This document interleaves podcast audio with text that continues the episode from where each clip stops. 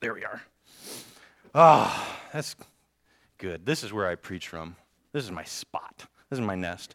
I want to start by, uh, by sharing some common sense with you this morning. Anybody in here have common sense? okay. I want to start by sharing some common sense with you this morning. You can observe a lot just by watching. It's common sense. Nobody goes there anymore. It's too crowded. It's common sense. Here's another bit of common sense for you. You can write this one down. This will be important to you later. Always go to other people's funerals, otherwise, they won't come to yours. this is, of course, from the great philosopher Yogi Berra. Um, but now I'd like to share some, some real common sense with you this morning, some things that I think that might help you. I don't know what you're trying to accomplish, but these things might help you. If you want to go to sleep, close your eyes. If you want to boil water, turn on the stove. If you want to stay dry, don't go out in the rain.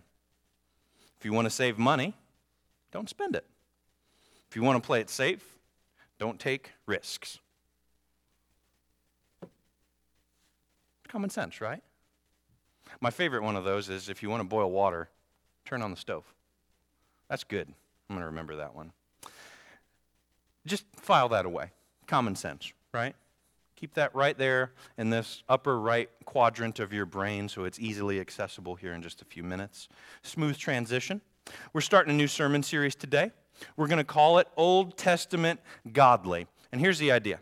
Over the next five weeks, we're going to look at some of the most extraordinary men and women in the Old Testament, some of the most extraordinary men and women of faith in the Old Testament. And these people, they left everything behind. They left everything behind. They led nations out of captivity. They risked their lives. They defied the rules of kings and they rebuilt cities. What caused these people to do these things? What caused these people to do these incredible things? I'll tell you what it wasn't. It wasn't common sense wasn't common sense. Common sense would have told Abraham to stay in his hometown, to keep his head down, work hard, and one day when his dad passes, he will inherit the family business. That's what common sense would have said. Common sense would have told Moses, stay out of Egypt and take care of the sheep. You killed somebody there. If you go back, they will kill you. Stay here and take care of the sheep. Common sense would have told Rahab to turn in the spies and she'd be rewarded by the current leadership. Common sense would have told Daniel, just don't pray for a month. Just don't pray for a month. After a month is up, then you'll be fine. You can pray again. Just don't pray for a month. And common sense would have told Nehemiah, okay, grieve over your city, but then move on with your life. That's what common sense would have told these people to do. But I submit to you this morning that these men and women of faith in the Old Testament didn't have common sense, they had an uncommon sense of God's abilities.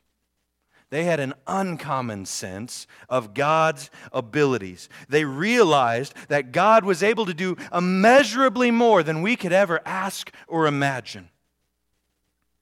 Because of that, when Abraham's friend said, Don't leave, you've got a good life. You're going to inherit your dad's business and you'll be set. Abraham was able to say, No, it's God that's calling me, and I have to listen.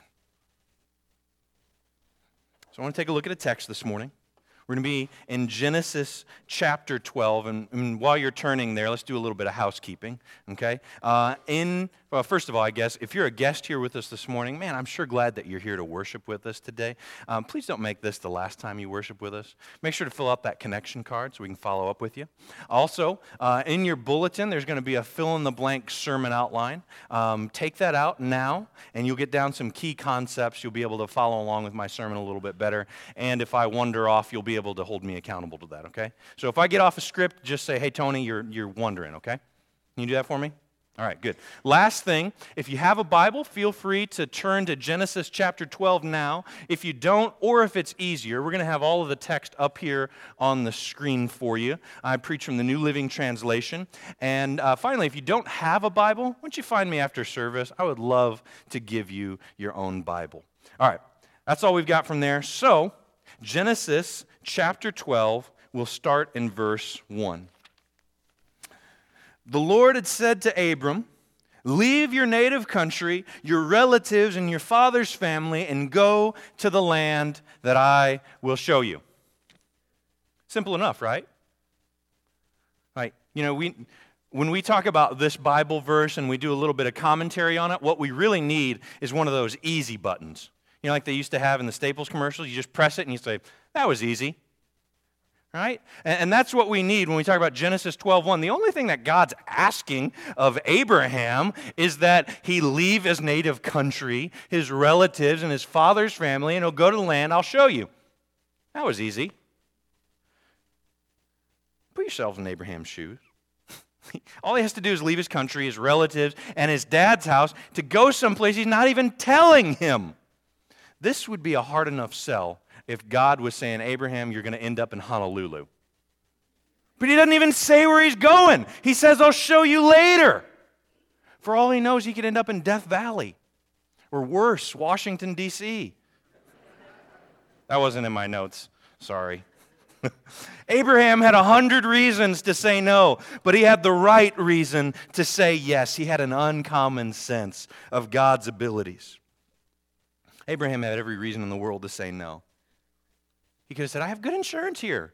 This, this, uh, the idol business is booming right now. I'll miss my family. Who's going to run the family business when I'm gone? It's going to be really hard. Where are we even going?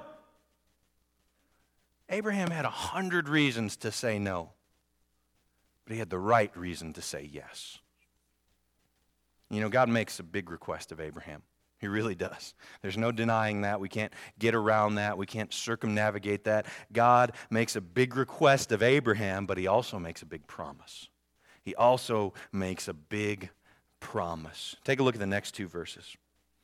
He says, I will make you a great nation. I will bless you and make you famous, and you will be a blessing to those who, uh, you will be a blessing to others. I'll bless those who bless you and curse those who treat you with contempt. All the families on earth will be blessed through you. God was asking a lot of Abraham, but he promised a lot in return.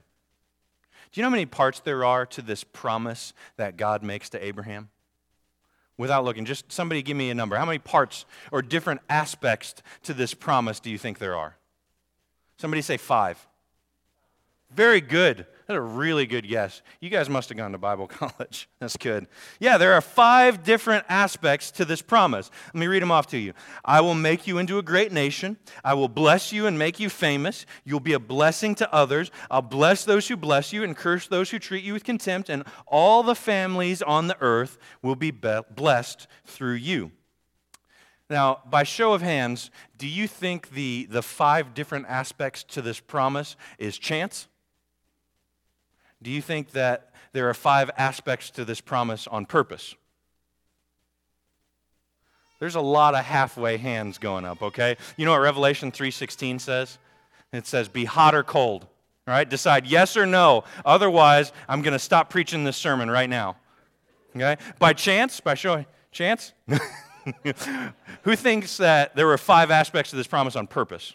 There you, you are all so bold in your witness. I love it. All right. Yeah, this isn't by chance at all. There are five elements of this promise here, and that's very much on purpose.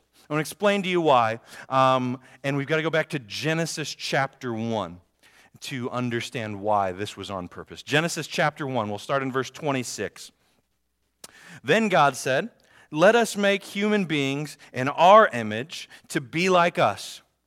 They will reign over the fish in the sea the birds in the sky, the livestock, all the wild animals on the earth, and all the small animals that scurry along on the ground. So God created human beings in his own image. How many aspects to that do you see? One, two, three, four, five. Yeah.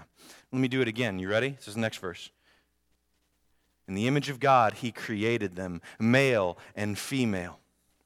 Then God blessed them and said, Be fruitful and multiply. Fill the earth and govern it. Reign over the fish in the sea, the birds in the sky, and all the animals that scurry on the ground. How many different aspects to that promise do you see? One, two, three, four, five.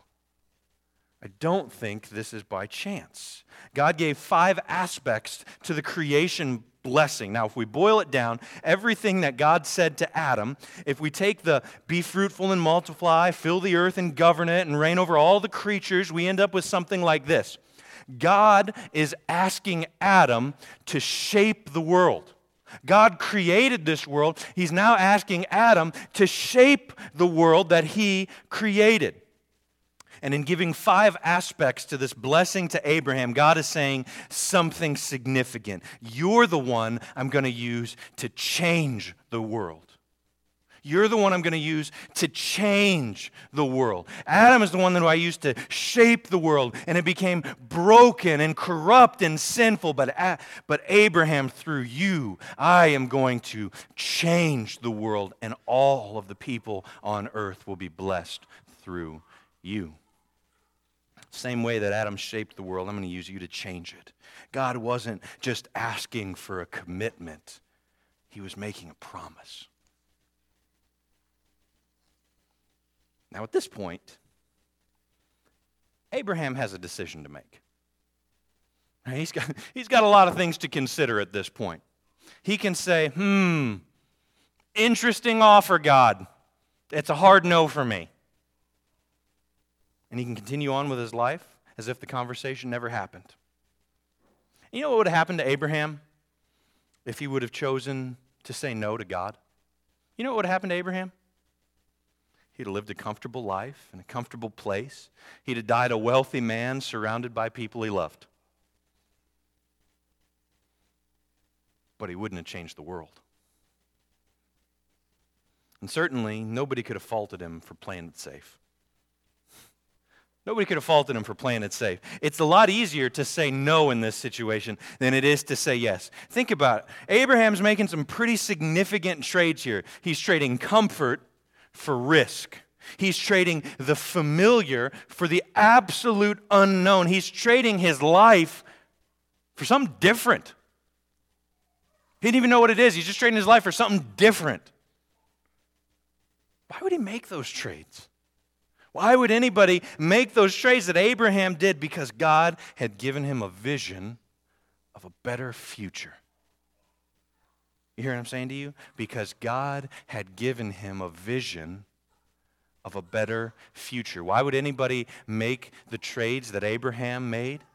Because God gave him a vision for a better future. Here's what God said I'll make you into a great nation. I'll bless you. I'll make you famous. I will be a you will be a blessing to others. I'll bless those who bless you and curse those who treat you with contempt. And all the families on the earth will be blessed through you. God gave him a vision of a better future. And listen to this God gives us a vision of a better future too. God gives us a vision of a better future too. Here's what he says just a couple of different passages of the vision that God gives us. You ready? He says, I will adopt you into my family. I will adopt you into my family. I'll make you a citizen of the kingdom of heaven. I will redeem you. I'll give you a new life. I'll wipe away every tear from your eyes, and there will be no more death or sorrow or crying or pain. God gives us a vision of a better future. That sounds pretty good, doesn't it? Everybody say yes. Good. That sounds pretty good. But just like it required Abraham to make some significant trades, it requires us to make some significant trades. We have to trade our comfort for the risk of following God. We have to trade our familiarity for trust in God. And we have to trade our old lives for new ones. We have to trade our old lives for new ones. And I can't tell you exactly what that looks like in your case because all of our lives are different. But I can tell you it's worth it. it's worth it. So Abram departed as the Lord had instructed, and Lot went with him. Abraham, Abram, was 75 years old when he left Haran. He took his wife Sarah, his nephew Lot, and all his wealth, his livestock, and all the people he had taken into his household at Haran, and headed for the land of Canaan. When they arrived at Canaan, Abram traveled through the land as far as Shechem, and there he set up camp beside the oak of Moreh. At that time, the area was inhabited by the Canaanites. Good job, Abraham, right? Good job. You did a really good job listening to God there. He did it because he had an uncommon sense of God's abilities. God had given Abraham a vision of a better future, and he trusted God to make it happen. He trusted God so much that he left his home for it. Do you know Jesus tells a very similar story to this in the New Testament? Jesus is a parable, but listen to how Jesus puts it. This is kind of similar to what we just read. The kingdom of heaven is like a treasure that a man discovered hidden in a field. And in his excitement, he hid it again and he sold everything he owned to get enough money to buy the field. It's kind of similar, isn't it? We see some similarities, but there's also some differences. You know what the difference is between Jesus' version and the one that Abraham lived out? Any idea what it is? What's the difference? One's in the Old Testament, one's in the New Testament. Very good. There's a big difference. Jesus says that the man sold everything he owned to go and get the treasure. God says just about the same thing. He says, Leave your native land, your relatives, and your father's house. Abraham does a little different, though. Here's what the Bible says. So Abram departed as the Lord had instructed, and Lot went with him. What did God say? Leave your father's house? Lot's a part of his father's house, isn't he? Abraham was 75 years old when he left for Haran. He took his wife Sarah, his nephew Lot, and all his wealth, his livestock, and all the people he had taken into his household at Haran and headed for the land of Canaan. Now, taking his wealth and his livestock isn't the problem here, right? God, God didn't say don't take your wealth and your livestock, but he did say leave your father's house and, and taking all the servants that he'd acquired while he lived in Haran is it's different from what God had commanded. And taking Lot, clearly a member of his father's household, that's not what God said. So Abraham did a pretty good job, but he didn't do a perfect job. And I know what some of you are thinking. I know what some of you are thinking, so let me just meet you there, okay? You ready for this? You're saying, Tony, give the guy a break. Give the guy a break. God just showed up in his life like a telemarketer, and all of a sudden, Abraham's leaving everything behind and going someplace. Give the guy a break. I hear you. But this is important, and I need you to hear this. Here's why this is important Abraham wasn't perfect, and we won't be either. You ready for that? Abraham wasn't perfect, and we won't be either. When we commit to God, He knows that He's not going to get perfection from us. He already knows that about us. What God does expect is that our faith will grow stronger and stronger over the course of our lives. There's a big fancy Bible word for this. You can impress your friends tomorrow with this Bible word. You ready? This big Bible word. It's called sanctification. Okay? And what sanctification means is that my faith will grow stronger and stronger over the course of my life. God doesn't expect perfection from me when I become a Christian. He does expect this. Here's why this is important. Here's why this is important, okay? Now, let me get there in a second. Let me get there in a second. A lot of people say, well, I've been baptized okay? Uh, and, I've been baptized and, and, things are going good, but then, oh no, I, I lost my temper. Christianity must not be working on me. Right? You ever had that thought? I, I've had a moment of panic like that when I was younger in my faith, and I suspect that you've either had that thought or talked to somebody who has. You said, oh no, I've had forgiveness of sins and it just doesn't seem to be sticking to me. It's not the truth. There is a momentary event that happens in baptism. All of your sins are completely and eternally forgiven. Somebody say amen to that. All of your sins are completely and eternally forgiven, and you're given the gift of Holy Spirit. But the work of Holy Spirit lasts a lifetime. The work of Holy Spirit lasts a lifetime, and that is the work of sanctification, of making our faith stronger and stronger every day that we follow God. So when we look back five years from now and say, That's where I was today, I can't believe that's who I was. And then when we look back five years ago, we say, Praise God, I'm not who I was. Abraham wasn't perfect. God didn't expect perfection out of him. Abraham wasn't perfect. He didn't fully obey God as he left. He had a few hiccups along the road. He lied about his wife twice. He had a child with his wife's slave. And Abraham even had the audacity to laugh at God when God said, Your wife's going to have a baby. Abraham wasn't perfect. But the whole time, Abraham was growing in his faith. You say, Tony, how do you know that? How do you know Abraham was growing in his faith this whole time? I know because years later, God called on him again. And this time, God said, Take your son, your only son, yes, Isaac, whom you love so much, and go to the land of Moriah. Go and sacrifice him as a burnt offering on one of the mountains which I will show you. And Abraham's reply is silent obedience. The text says the next morning, Abraham got up early. He didn't question God, he didn't try and bargain with God. He just trusted God.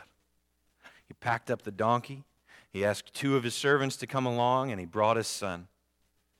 And as they walked, Isaac said, Dad, got a question for you.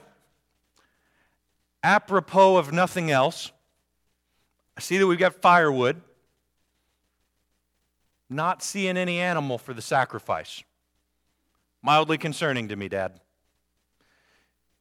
And he said, God, this is Abraham. Abraham says, God will provide a sheep for the burnt offering, my son. And they both walked on together. Abraham wasn't perfect, but he was growing in his faith daily as he walked with the Lord. He was in the process of being sanctified course, we know what happened. Or maybe you don't. I don't want to assume anything. Abraham was there. He was about to strike his son.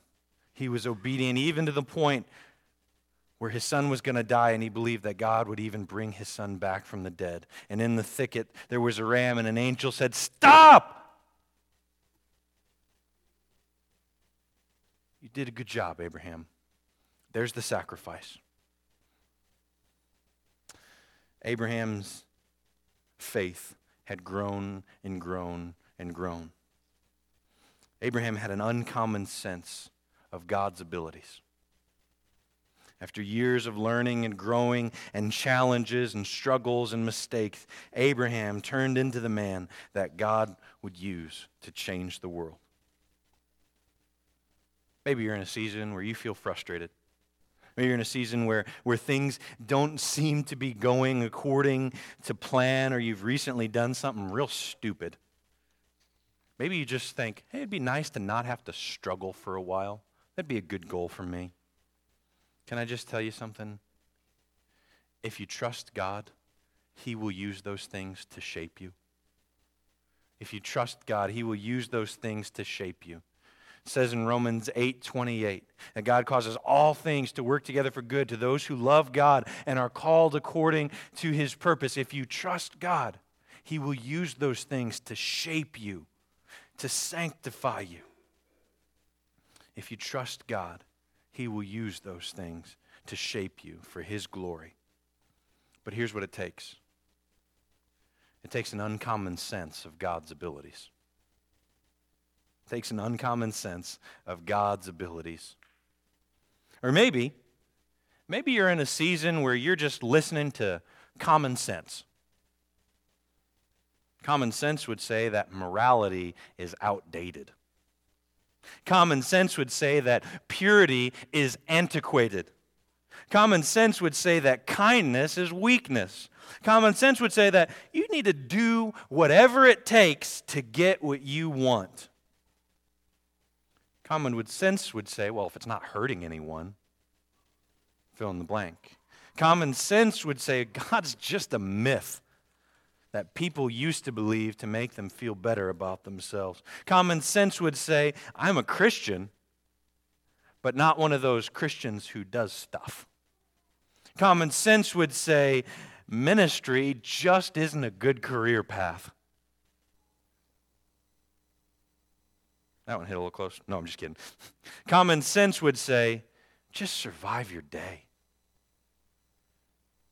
Here's the deal with common sense common sense comes from the minds of the majority, not from truth. Common sense comes from the mind of the majority, not from truth. What we all need is a little bit of uncommon sense in God's abilities. The only way to develop this uncommon sense is to put yourself in a position where you have to trust God, where you have to trust God, where you get out of your comfort zone. We have a whole bunch of different ways for you to do that. We got different ways for you to do that here. We can use more teachers, and we worship, or in Sunday school. And some of you are going, that sounds terrifying. What if one of the kids touches me? Well, if it scares you a little, then maybe, just maybe, it'll require you to trust God to do it. We've got a Kids Hope program at West Washington School. It's a mentoring program with children in the elementary school. You spend one hour a week with an elementary school student, and I guarantee you it'll change your life as much as it changes theirs. If you're going, I'd be really scared, I don't know what I'd say, I'm saying, good. Now you're on the right track. Maybe the thing that makes you uncomfortable is the idea of becoming more known around here. You like to come and not really anybody knows your name, and that's just the way you like it. You don't really think you'd want to go to a Sunday school class because then somebody might know that you don't seem to know as much about the Bible as they do. What if they ask me a question and I'd have to answer with, I don't know? I get that fear. I get that fear, but I also know that we have Sunday school classes that'll help you see God more clearly, help you learn to walk in His ways. I know that we have Sunday school classes that would help you develop an uncommon sense of God's abilities, and I think that it'd be worth you taking the risk. You can also come Sunday evenings, 6:30. I'm teaching a course on how God's grace works, how it works in your life and mine. And you already have to drop your kids off at youth group, so why don't you just stay? We have different opportunities for you to get uncomfortable in your faith, to position yourself in such a way that you have to rely on God. Those are some examples. There's a million more. But in order to develop an uncommon sense of God's abilities, we have to put ourselves in a position to trust God and not rely on our own abilities. I was thinking about this sermon, and uh, I spent a lot of time thinking about Abraham, you know, for the past couple of months. I've been thinking about Abraham and Moses and, and Rahab and Daniel and Nehemiah, but I've been thinking about Abraham a lot. And, and I got to thinking as I um, read the, the narrative of Abraham and his life and all of the things that Abraham accomplished in his life, I got to thinking about the story of Abraham, and I got to thinking about the different kind of stories that we want for our lives. Some people want a big story. Some people want a big, grand, magnificent story, and some people want a small story. Some people want to change the world, and some people just want to change out of their work clothes at the end of the day. I'm not saying which one's right or which one's wrong. Here's what I am saying. Here's what I learned as I looked at the story of Abraham this past week. Big or small doesn't matter. When you follow God, you'll have the right story. When you follow God, you'll have the right story. Let's pray.